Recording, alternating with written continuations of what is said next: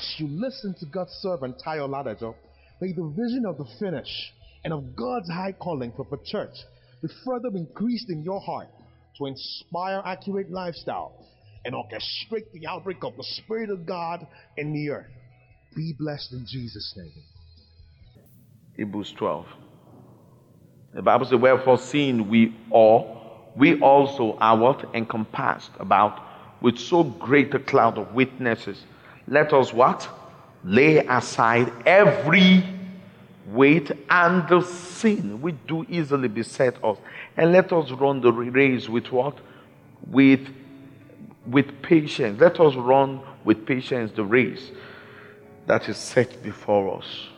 Looking unto Jesus, the author and finisher of our faith, who for the joy that was set before him endured the cross, despising the shame, and is set down at the right hand of the throne of God.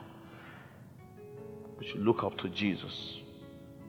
We have to be consistent, we have to be loyal, doing the will of God. Our gaze must remain on the course. Our faith must rest on the finish, no matter the situation. Those who serve God will what? Suffer persecution. Times of prosperity will come, and they're coming upon you in Jesus' name. Times of victory will come, they're coming upon you in Jesus' name. Times of joy will come, seasons of joys will come, they will come upon you in Jesus' name. But you know, our greatest victory, our greatest blessing and prosperity comes after each trial. After each trial of faith. But the enemy will always pressure your faith to give up, to let go.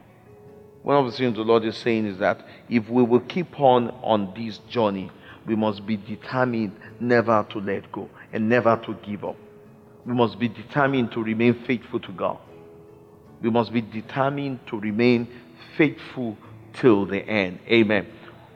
We must watch against contentment, false contentment. We must watch against what? We must watch against false contentment. After we have fought many battles and we have won several wars, after having taken over nations and kingdoms, having triumphed in this over, over, over, the, over this world of iniquity, having stood for the truth, having been established in the present truth. Praise God. And witness, you know, several open doors for God and move the will of God forward in our generation. Then the temptation will come. The temptation to be presumptuous and be overconfident. The temptation to be self sufficient will sneak in. Amen. And if we're not careful, we will be carried away. You know, having mastered the art of precision, you know, precision and accuracy will now become an act. It's not, it's no longer a, a struggle. Then the next thing is that the enemy will come, attempting to, dis, to deceive us. We must watch against the subtlety of the evil one. We must watch against the subtlety of the evil ones. We must watch against familiarity. We must be careful that we don't become so familiar with the anointing. We don't become so familiar with the world because we feel we are so grounded in the world. We feel we, we have preached it, we have, we have seen it happen, we've put the faith to use, and we are already gathering the harvest. We must be very careful. I remember a man of God, great man of God in this country, Nigeria.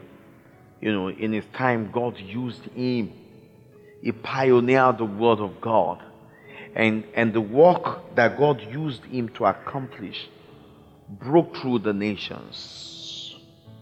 Then there came a time he stood up and announced to the congregation of God's people that he has conquered so much ground for God and paid so much price and made so much sacrifice.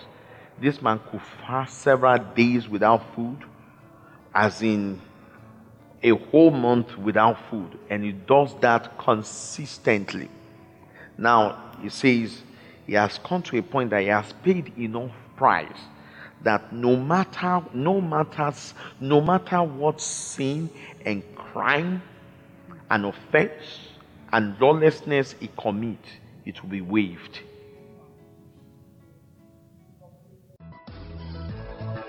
Thank you for listening to this timely word of the Lord.